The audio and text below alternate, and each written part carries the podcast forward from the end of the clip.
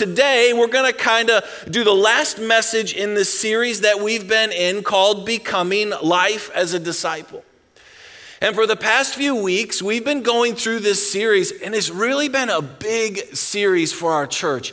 It's been a really significant series because we're just asking this question like, who am I becoming? Am I growing? Am I changing? Am I maturing? Am I becoming healthier? Am I becoming freer? And am I living life as a disciple? A disciple, a learner, a follower, a student, one who becomes like the one that they're following. And really, what we've been doing in this series is we're just kind of saying, hey, let's be done with American Christianity. Let's move past consumerism. Let's leave religion in the past. Let's move beyond cheap grace. Let's stop taking the path of least resistance and personal happiness and start taking the path, honestly, of greatest resistance, but that's full of kingdom hope. That we want to be people who walk the narrow road and go through the small gate that leads to ever widening life, not people who walk on the wide road and go through the broad gate that leads to destruction. We want to be disciples, followers of Jesus, which means we start to learn to live like Him. In fact, Jesus says, I tell you the truth, anyone, that includes you, who has faith in me will do what I've been doing. He says it flat out. He says, if you really believe in me and you really start following me, eventually you're going to start to think like me, talk like me, act like me, live like me. You'll start doing what I've been doing. And I know a lot of us hear that and we think, man, you don't know my life. There's no way I can do what Jesus has done. But here's the great news He empowers you to live like this. His divine power has given us, say it with me, everything we need for life and godliness. Through His grace and His Spirit and His Word and His church, He's given you everything you need to actually live like Him. And so, if we're called to live like Jesus, then the question we kind of have to ask ourselves is what did Jesus really do?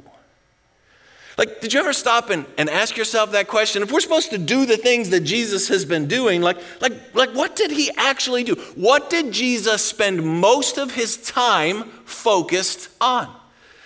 Like, if we just read through the Gospels and you ask that question, what did he spend his time doing? Was it healing sick people?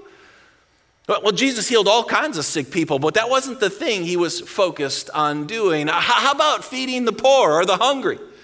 He fed lots of poor and hungry people, but that wasn't what he was focused on doing. How about prayer and worship? Oh, Jesus prayed and worshiped all the time, but that, that wasn't the focus. How about preaching? Jesus preached the greatest messages that have ever been preached. That wasn't the focus. How about going to church? Ah, Jesus went to the synagogue and the temple all the time, but that wasn't his focus. For three years, Jesus was focused on making disciples. If you read the Gospels and you ask yourself the question, what did he really do? For three years, he made disciples. That was his whole focus. He took 12 men and he shaped them and molded and formed them into his image into his likeness. He taught them about the kingdom. He showed them who the Father was. He taught them how to walk in the way, the truth, and the life. For three years, Jesus made disciples. And if we're supposed to do the things that he did, then to be a disciple is to make disciples. You're like, I'm not going to like this message. If Jesus spent three years making disciples and he tells us we're going to do the things that he did, then to be a disciple is to make disciples. In fact, when Jesus first calls us to come and follow him, he says, Come follow me, and I will make you fishers of men. Have you ever thought about this for a second? This is the very first time Jesus invites the disciples or us to come follow him. And when he says, Follow me, I will make you fishers of men, right out of the gate, he's telling you, Hey, straight up, if you're going to walk with me, you're going to live a life of mission. You're going to get involved in the kingdom. You're going to get your hands dirty. We're going to go serve people. You're going to become a contributor. We're going to reproduce the life of God in you and to the world around you. Straight up, I'm not tricking you. I'm not pulling any punches. If you follow me, I'm going to teach you how to live a kingdom missional life. It doesn't say, come follow me and you'll have a blessed life. Come follow me and you'll have an abundant life. Come follow me and you'll have a life of righteousness, peace, and joy. While all those things are true and they come through the journey with Jesus, he says right up front, come follow me and you're going to live a life of purpose, man, helping me make disciples on this earth. And he's talking to fishermen. That's why he says fishers of men. If he was talking to builders, he would have said, Come follow me and I'll teach you how to build men. He was talking to teachers, he said, Come follow me, and I'll, I'll make you teachers or trainers of men. Like, like he's putting it in context for them so, so they understand what he is saying to them. And this is restoring the Great Commission to us that goes all the way back to creation. So I want to give you a lot of verses here. You can just jot down the reference because I want you to actually see this from the Bible that this is our created design. In Genesis chapter 1, the very first thing God says to Adam and Eve, it says, God blessed them and said to them, Be fruitful, multiply, fill the earth, and subdue it, using all its vast resources in the service of God and man. God blessed us with a purpose. God blessed you by giving you a purpose, inviting you into His purpose, and you're blessed not only when you have a purpose, but when you know what that purpose is. God gave us a purpose and He told us exactly what it was to be fruitful, multiply, fill the earth, make disciples, make people, raise them up so they might know me and walk with me and fill the earth. And the problem is, is when you lose sight of your purpose, you'll lose sight of God. And because they lost sight of their purpose, they lost sight of God and they sinned, broke the world, everything changed. And years later, God sent the flood to wash the earth. And when Noah and his family get out of the boat, so God blessed Noah and his sons, saying to them, Be fruitful and multiply and fill the earth. There it is again. They're blessed with a purpose and they're blessed because they know their purpose. And what is it? To make disciples. Be fruitful, multiply, raise up a generation that knows me and walks with me. But they lost sight of their purpose. So they lost sight of God, and years later, God comes around and says it again to Abraham when he makes a covenant with him I will make you, Abraham, into a great nation, and I will bless you. I will bless you with a purpose, and you'll be blessed because you know your purpose, and I will make your name great, and you will be a blessing. I will bless those who bless you, and whoever curses you, I will curse, and all the peoples on earth will be blessed through you. Abraham, be fruitful and multiply. I've blessed you to be a blessing. I want you to be Father Abraham, the father of Israel, of the Jewish people, of an entire nation that would grow up and know me and walk with me and demonstrate my kingdom to this earth. Make disciples. But they lost sight of their purpose, so they lost sight of God. And years later, when the Israelites are going in to take the promised land, the Lord your God will drive out those nations before you little by little. The Lord your God will deliver them over to you, throwing them into great confusion until they are destroyed. Here it is again, the Great Commission. You're going into the promised land, and I want you little by little, day by day, step by step, person by person, to create a generation that destroys the works of darkness and rises up to walk with me to demonstrate and to declare to the world the kingdom of God, who I am and how I engage with you. But they lost sight of their purpose, so they lost sight of God, and then eventually Jesus came. And for three years, Jesus did what humanity was commissioned to do to make disciples, be fruitful, and multiply.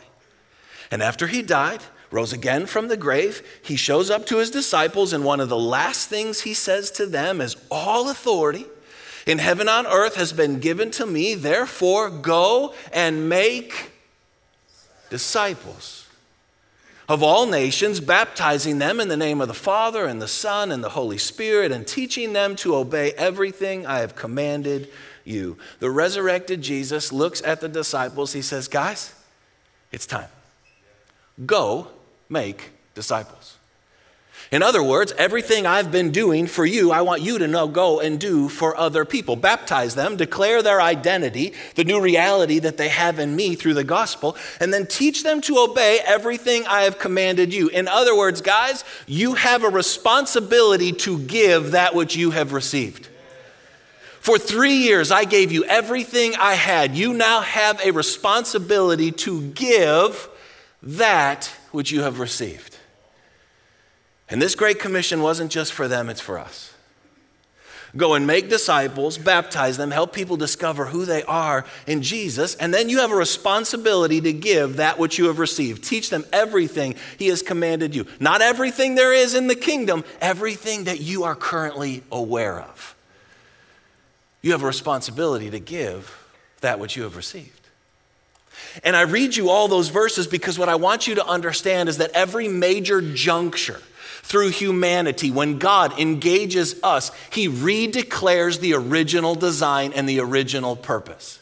Be fruitful and multiply. Be fruitful and multiply. Make disciples. You're blessed to be a blessing. You're on mission with me. Advance my kingdom. This is your purpose. You're blessed. You've got one. You're blessed because you know what it is. Now engage with me. At every major juncture. But when we lose sight of our purpose, we lose sight of God. And I would just submit to you that the church of Jesus is at another crossroads. And if we lose sight of our purpose, we'll lose sight of God. This is not about consumerism. It's not about American Christianity. It's not about religion. This is not about cheap grace. This is not a bless me club. This is about walking with God and actually being a disciple that has a responsibility to give that which they have received. And you say, but, but I don't know how, or it's uncomfortable, or I'm not really secure in that. I, I hear you. But since when does inconvenience, uh, uncomfortable realities, or insecurities absolve us from God's commands? This is the whole point. The whole point is, I should feel a little bit desperate. I should feel like I don't really know how to do it. And God's like, great, now I got you right where I want you. Now let's go. Because you'll actually rely and depend on me. And a lot of us, we look at this verse and we're like, wow, that's just one verse in Matthew 28. It's really not that big of a deal. Like, I, I can just ignore, you know, God just really wants me to be a good person. Okay, well, let me give you some more verses. Because this is, and this is fast, so, so catch that. Every verse I just gave you is the major junctures through the Bible where God reinstates the Great Commission, the plan to be fruitful, and multiply, make disciples. Now, we think this is only in Matthew, but do you realize that this is basically said at the end of every single one of the Gospels? Mark, Jesus says, Go into all the world and preach the good news to all creation, the resurrected Jesus. Real clear. Go into all the world, preach the good news, make disciples. How about Luke? In Luke, Jesus says, Repentance and forgiveness of sins will be preached in his name to all nations. You are witnesses of these things, and I'm going to send you what my Father has promised, the Holy Spirit. But stay in the city until you have been clothed with power from on high. He says, Go and preach repentance, forgiveness of sins in my name because of what you have seen and experienced in me. And I'm going to give you the Holy Spirit to empower you to go make disciples of all nations. John says it like this. Again jesus said peace be with you. As the father has sent me i am sending you. How did the father send jesus? To make disciples. So if he was sent to make disciples and now we're sent the same way then we're sent to make disciples. Jesus makes it real clear. And not only is it in all four gospels it's actually in the very beginning of acts the last things that jesus says to humanity there's a bonus but you will receive power when the Holy Spirit comes on you, and you'll be my in on Jerusalem and all Judea and Samaria and to the ends of the earth. The authority comes with the commission, the power comes with the presence. And you've been empowered. And you've been commissioned to go and make disciples. Disciples make disciples. There is no way you can read the Bible and not come to that conclusion. Is that fair? I mean, I'm trying to give you as many verses as I can as a short period of time to help you just get it. There's no way you can read the Bible and come to the conclusion that if you're a disciple, you don't have to be involved in the mission of God. So, really, you're left with a choice. If you're not involved in the mission of God, it really leaves you with one of two things. One is you have yet to put your faith in Jesus, or two is you've just flat out said, I'm just not going to do it. There's not a third option. Go make disciples of, of all nations. It's, it's not really subjective. It's not really like on, on days you have extra time or when you feel like it's convenient. Disciples make disciples. In fact, in Luke 19 10, it says, For the Son of Man came to seek and save that which was lost. Jesus came to seek, to save, or to, to pursue with passion, to save, to heal, to make whole us. And if Jesus came to seek and save the lost, and I'm supposed to do the things that Jesus was doing, then my life should be built around seeking and saving the lost. So the paradox is this the paradox is when we say we follow Jesus, but we never get involved in making disciples. It's a paradox. I can't say I'm following Jesus, but not be involved in his mission in any way. Why? Because if I'm actually following Jesus and he's seeking and saving the lost, then I'm going to follow him right into the lives of lost people. If that's what he's doing, seeking and saving the lost, this is what he tells us he came to do. And I, and I say I'm following Jesus, that if I'm actually following him, I'm going to end up in the lives of lost people. And he's going to look at me and he's going to point to them and he's going to say, Now, what are you going to do? So if I'm actually following him, there's going to be constant invitations for inconvenience, uncomfortability, insecurity, but taking ownership of this sense that I have a responsibility to give that which I have received in Jesus' name. Are you with me on this? Disciples make disciples. And it's not just us, this is how Jesus led the disciples. In fact, I love this in Luke chapter 9. They start following him in Luke chapter 5, okay? So this is like, based on how you like to read this, this is either four or five chapters later. Here's what it says When Jesus had called the 12 disciples together, he gave them power and authority to drive out all demons and to cure diseases, and he sent them out to preach the kingdom of God and to heal the sick. Jesus takes these guys who have only been with him for a few chapters and he says, You have power. You have authority, now go. Go preach the kingdom, go heal the sick, go make disciples. Get involved in my mission. Get your hands dirty in the brokenness of humanity. Go. and so they go. And if you read Luke chapter 9, it is the most dismal chapter, maybe, in all of the Gospels.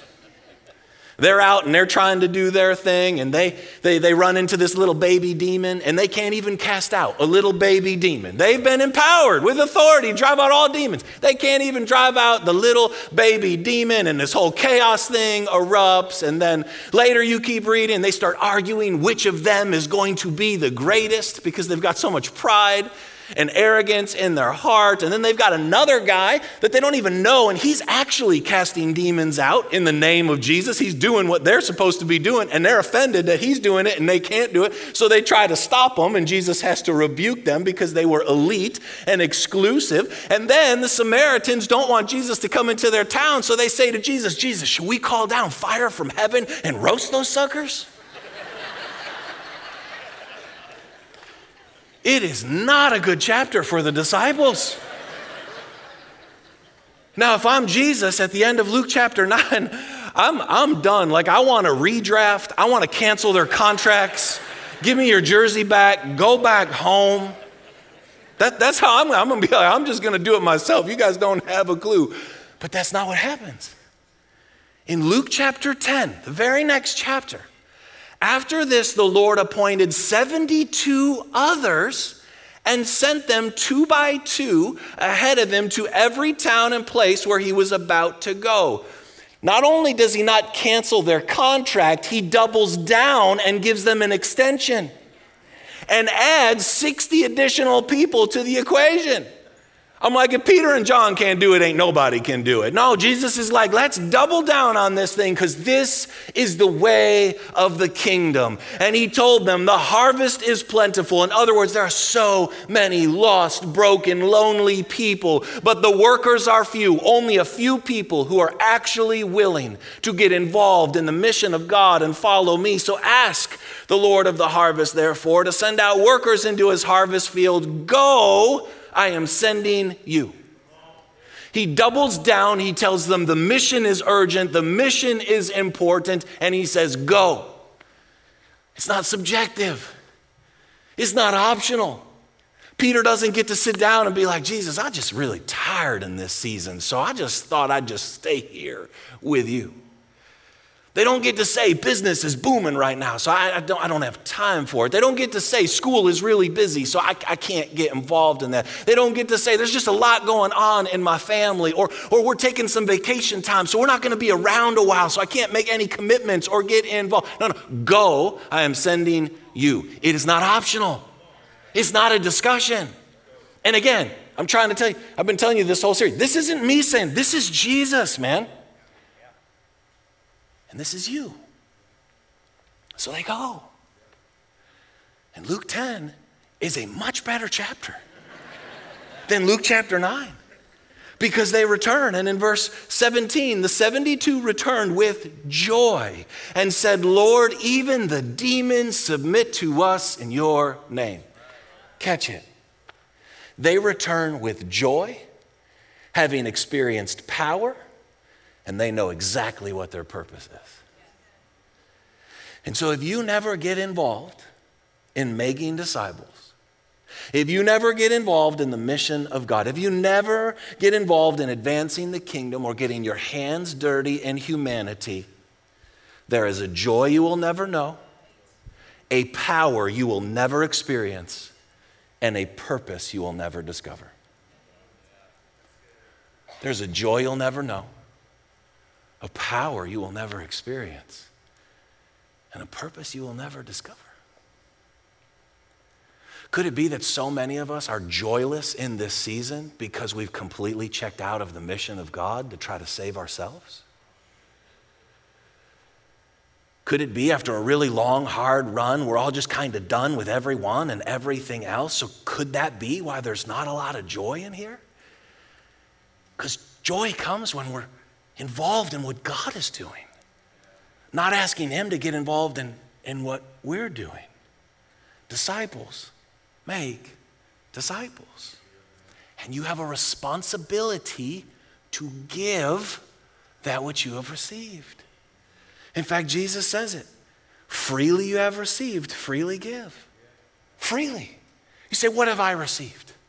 You've received grace, you've received mercy, You've received compassion and kindness and love. You've received identity, relationship, purpose. You've received wisdom and revelation and insight and knowledge and understanding. You've received a great church with a great worship environment and the Word of God declared over your life and Jesus focused, spirit filled, life giving people around you. You've received so much and you have a responsibility to give that which you have received.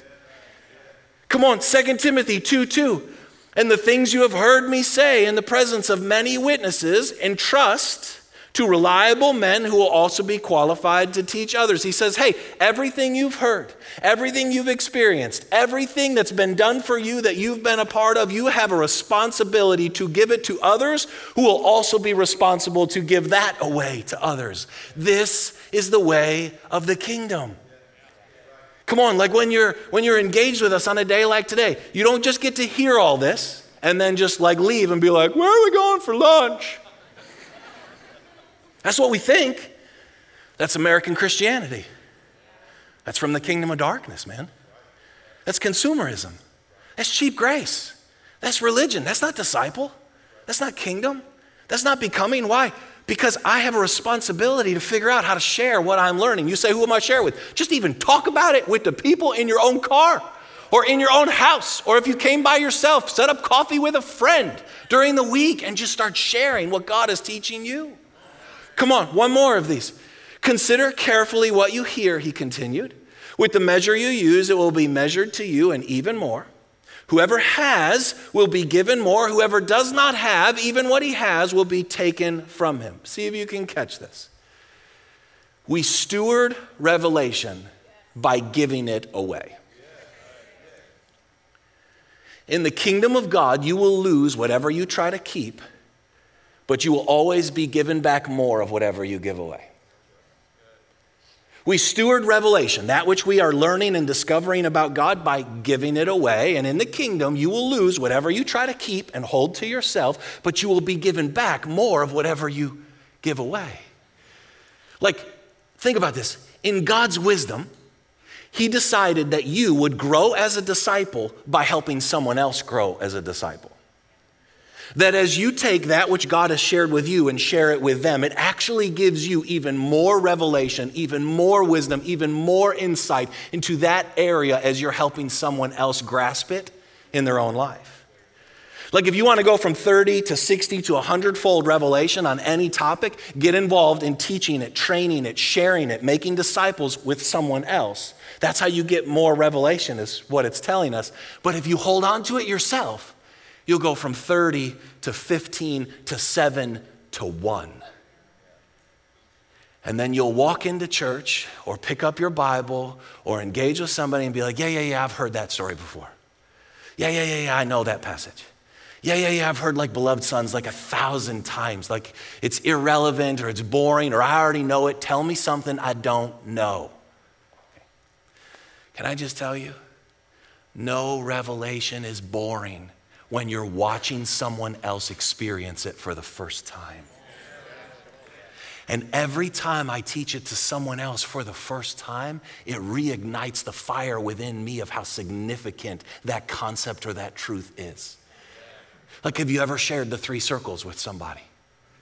And watch their eyes open up to this discovery of the fullness of the gospel. In that moment, it's rekindling that fire in you and opening up your vision so you go from 30 to 60. Have you ever shared the concepts of following the cloud and life of next steps and hearing God's voice with someone else? Because when you watch them get it and their eyes open up, oh my goodness, it refreshes your soul in such a way and gives you new revelation on it. Have you ever told someone they are a beloved son or daughter in whom the Father is well pleased and watch it as what was covered or hidden to them becomes revealed and exposed? It rekindles how important and deep that truth is in your life. Have you ever told someone else they are the righteousness of God in Christ Jesus? All these things that we think, yeah, yeah, I heard it before, know that story, know that thing. Yeah, but when you disciple someone else and you put it in their life, you're re reminded how significant it is. This is why we're supposed to tell our testimony. Because as you share your story with other people, it gives you new insight into the depths and the measures of God's grace. Come on, have you ever had a revelation? God shared something with you, and in a day, a week, a month, a year, you lost it? You couldn't even remember it. Like that day you walked out of church and you were so excited about what God spoke to you and you wrote it down, but because you never did anything with it, six months later, you don't even remember that it happened? Why? Because you lose whatever you hold on to, but you'll get back even more whatever you give away. This is why so many people get so excited about God. And then within a year or two, they're gone. You're like, what happened to them? They never got involved in mission. And if you don't engage in the mission of God, eventually you will stop moving forward with God because we've lost sight of our purpose. So we'll lose sight of God. Come on, you with me on that? This is why if you've been around here for years, you hear me like every once in a while reference this thing, like when I say, like, what are what are you doing with it? Like, what are you doing with this whole series? Don't just take notes and be like, yeah, I should really become someone better than I am. That misses the whole point. The whole point is what has God been teaching you? Now, who are you going to share that with? And you say, well, how do I do that? I don't know. Have conversation with the people in your life. Don't make it about the how, make it about the what and the why. Come on, think of the disciples. Remember when they feed 5,000 people? There's 5,000 hungry crowd people, and the disciples want them to go away, and Jesus says, You give them something to eat. And they say, Well, Jesus, we, we, we can't feed 5,000 people. Like, we, we don't have that. And he goes, What do you have? Because God's never asking you what you don't have. He's only ever asking you, What do you have and what are you willing to do with it? And they say, We got five loaves and two fish, not even enough for all of us. And Jesus says, Great, are you willing to give it to me? And they say, Yeah. So he blesses it and he gives it back to them. They were blessed with a purpose and they're blessed because they know their purpose. And now they go out and they start feeding 5,000 people. And as they do, it multiplies in their hand, and 5,000 people are fed, and 12 basketfuls are left over. Now, the question you have to ask yourself is who was really blessed in that experience? The crowd or the disciples? The, the crowd got a meal, the disciples experienced a miracle. The crowd had a moment, the disciples became a part of a movement. And because they were willing to give the little they had, God took it and He gave them back even more. Five loaves, two fish, not even enough for a snack for all of them. They ended up with 12 basketfuls after, and 5,000 people were blessed in the name of Jesus. This is how it works in the kingdom of God. Come on, you know who gets the most out of this today? Me. You're like, well, that's selfish. No. I spend all week studying this stuff to give it to you. And as I'm giving it to you, I'm getting more back in my own life and getting a deeper revelation on it. Come on. You know who gets the most out of worship? The worship team. Because they spend all week seeking the presence of God, getting in His presence to lead us into His presence. So you enjoy it, but guess what? They get more out of it. You know who gets the most out of raising up the next generation? Not the kids and the students, the adults who get involved in the lives of the kids and the students. You know who gets the most out of a circle? The circle leader. You're like, yeah, my circle's kind of lame. I'm glad he's getting something out of it. Yeah. Start your own circle, you get something out of it every time. Why? Because you got something that you're responsible to give away. And so you get more back in the process. This is why so many followers of Jesus in America are atrophying all the time because we won't follow his kingdom principle. We hold that which we have so we lose it. 30, 15, 7, 1. And you can find it in yourself. When you start saying, I've heard that before, teach me something new, really this series, do I have to do this one again? That's boring. Already know it. Where's the meat? All that junk just so you understand, that's from darkness, and he's trying to deceive you and take that which you already have and prevent you from getting what God wants to give you. And so, what does that require? Straight up lordship. To make disciples means Jesus has to be Lord over my time, my talent, and my treasures. This is where it breaks down. He has to be Lord of your time.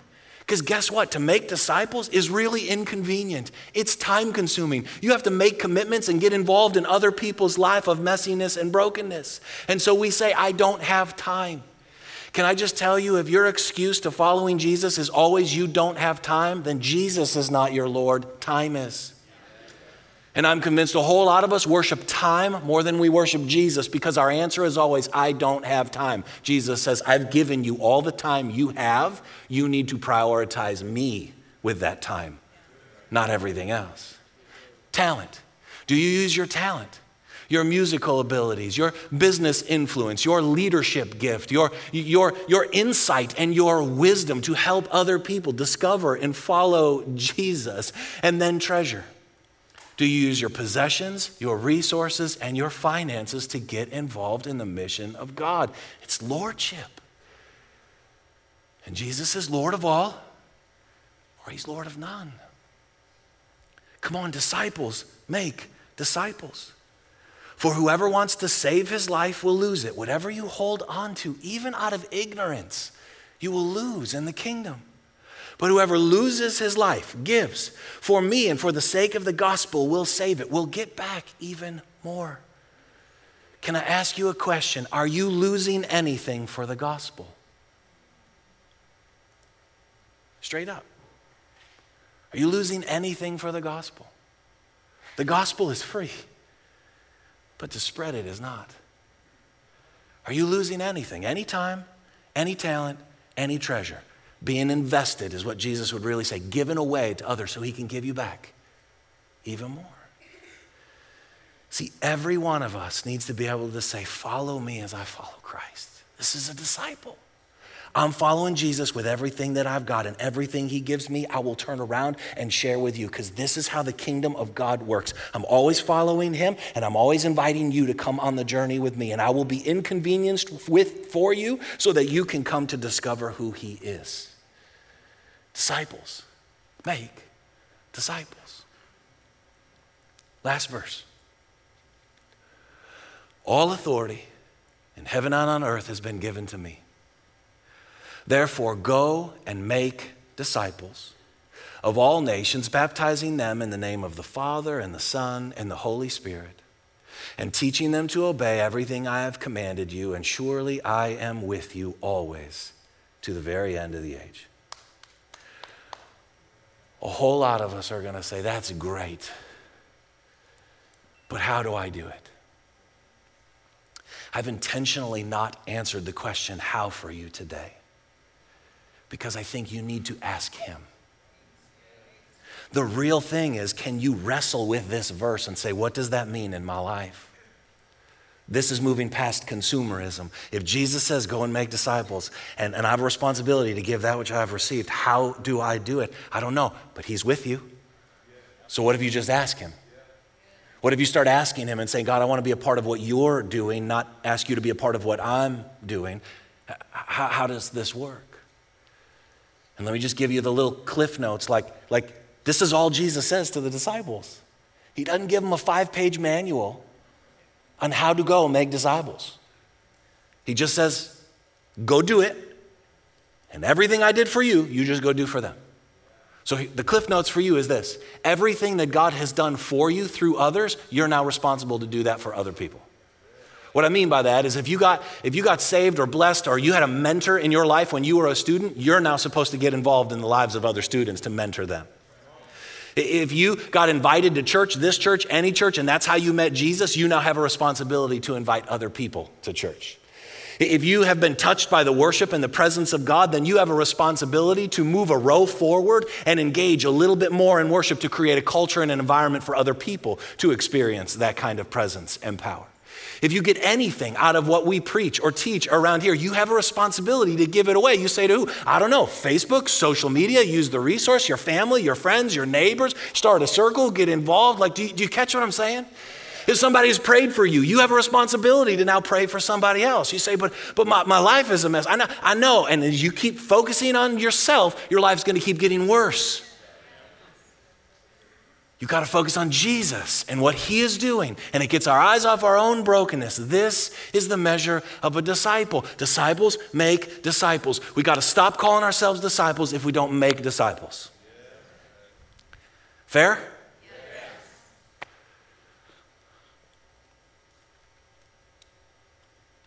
Come on, at every juncture, the people of God lose sight of this. And all kinds of craziness happens and ensues when you just read the narrative of Scripture and you just watch it, and then God comes back around and He redeclares it. I think after 2020, God is redeclaring this to us and saying, guys, don't lose sight of your purpose because if you stop engaging with my mission, you will stop following me. And this is why people drop off the radar all the time because it becomes about themselves. Come follow me, I will make you fishers of men. Not follow me, you'll have a perfect life. Come follow me, and you will be blessed with a purpose, and you'll be blessed because you know your purpose. In Matthew 4, they're not even disciples. By Matthew 28, they're making disciples. This is the process of becoming. This is the life of a disciple. So close your eyes with me.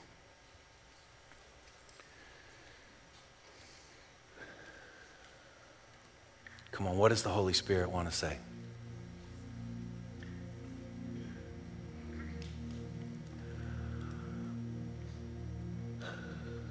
What's He whispering in your heart or in your mind?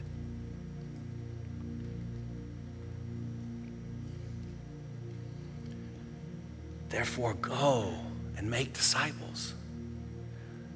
Get involved in my mission and my purpose. and I'm with you. So when you feel like you're insecure, when you feel like it's inconvenient, when you feel like it's uncomfortable, Jesus says, I know. So be desperate and look to me, and I will be there with grace and spirit and power.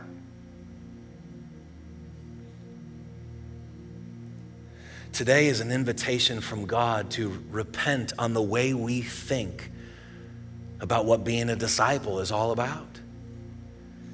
It's not about behavior modification. It's not religion. It's not outward conformity. It's not being a good person. It's not good morals. No, no. It's moving forward on mission with Jesus, laying down our life for the sake of the gospel, for a world that is in desperate need of hope. Every person has been entrusted with so much by Jesus. You have more than you're even aware of. And now it's time to step into that responsibility of starting to give some of those things away so he can entrust you with even more. So, Jesus, would you stir up within us the passion for your mission? Would you stir up within us the heart? of being disciples who make disciples. May we be a church that goes and gives away that which we have received. Thank you, Lord, for the commission, for the authority, for the power, and for the presence. Thank you that we're blessed to have a purpose and know that purpose. In your name we pray. Amen.